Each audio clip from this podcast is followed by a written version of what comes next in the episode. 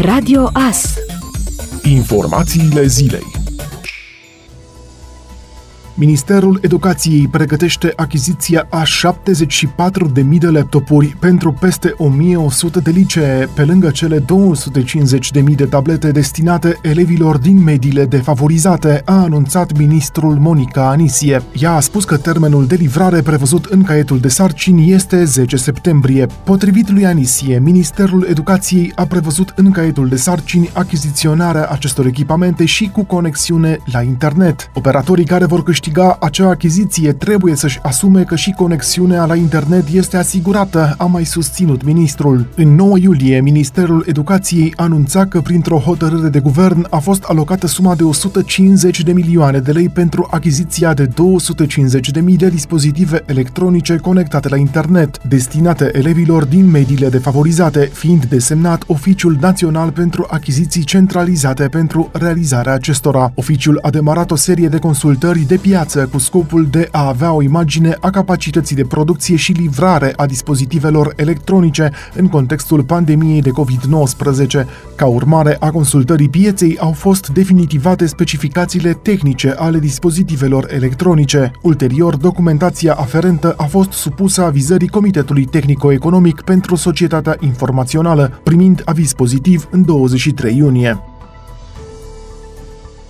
Arbitrul Ovidiu Hațegan a fost delegat de Comisia de Arbitri UEFA la meciul Bayern München-Chelsea din optimile de finală ale Ligii Campionilor. Vineri se reiau jocurile din Liga Campionilor. Într-o primă fază se dispută returul duelurilor din optimi, rămase nefinalizate înainte de întreruperea competițiilor. Apoi va urma turneul Final 8, care va fi găzduit în perioada 12-23 august la Lisabona. Ovidiu Hațegan se va afla la centru la partida Bayern-Chelsea, programată sâmbătă de la ora 22 la München. Returul începe de la 3-0 pentru formația germană. Brigada românească de la acest joc este completată de asistenții Octavian Șovre și Sebastian Gheorghe, în timp ce al patrulea oficial va fi Radu Petrescu.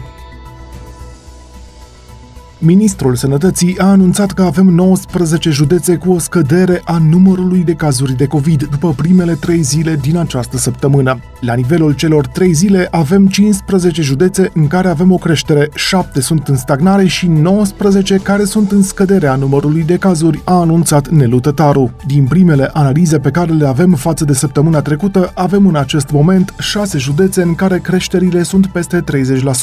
La nivelul celor trei zile din această primă primă săptămână avem 15 județe în care avem o creștere, 6 din Transilvania, 6 din Muntenia și 3 din Moldova. Avem 7 care sunt în stagnare și 19 care sunt în scădere a numărului de cazuri. Rămâne trendul pe care îl evaluăm prin consumul numărului de cazuri și al anchetelor pe care le avem de gestionat și după vidul legislativ, dar și după perioada de concedii cu transmitere comunitară accentuată.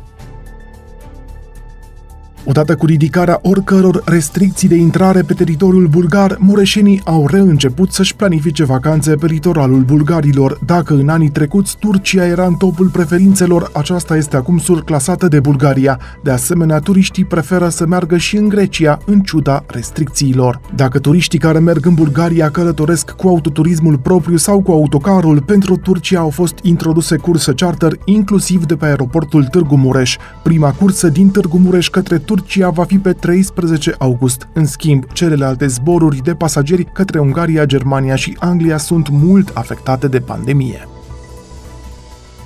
Președintele Claus Iohannis a anunțat miercuri că pe 14 septembrie începe noul an școlar preuniversitar, precizând că aceasta înseamnă că majoritatea elevilor vor merge efectiv la școală. Șeful statului a arătat însă că în localitățile în care apar mai multe cazuri de COVID-19 va fi luată măsura organizării cursurilor online.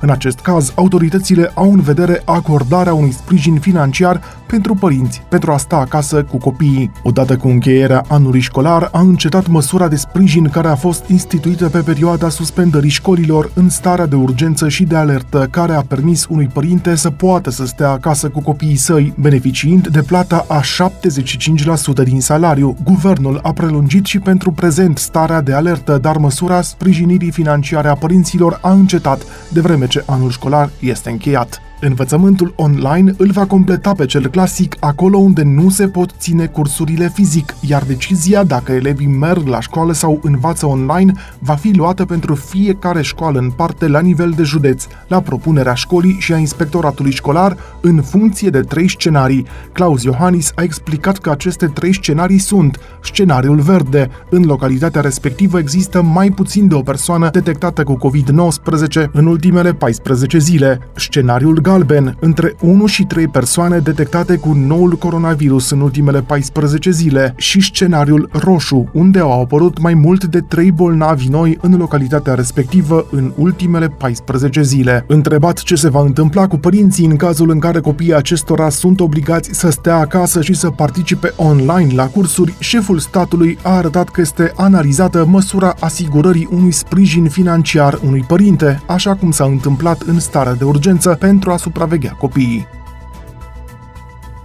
Prin decizia luată de Federația Română de Fotbal, echipele de pe locurile 12 și 13, adică 6 și 7 în play-out, scapă de retrogradare, iar ultima clasată, Chindia, va disputa barajul de menținere, promovare în Liga 1, cu Mioveni, pe 9 și 12 august. După adresa primită de la LPF miercuri, în care 13 cluburi, mai puțin botoșani, au anunțat că sunt de acord cu trecerea de la sistemul cu 14 echipe la cel cu 16, Federația a convocat de urgență ședința ședința Cexului, singurul for care a fost în drept să adopte o astfel de hotărâre. Modificarea sistemului la Liga 1 a fost prezentată în ultima ședință de Cex, dar nu s-a supus la vot pentru că nu exista o solicitare din partea ligii. Intenția federalilor era ca modificarea să aibă loc după următorul sezon, adică din 2021-2022, dar problemele cauzate de pandemie au grăbit lucrurile.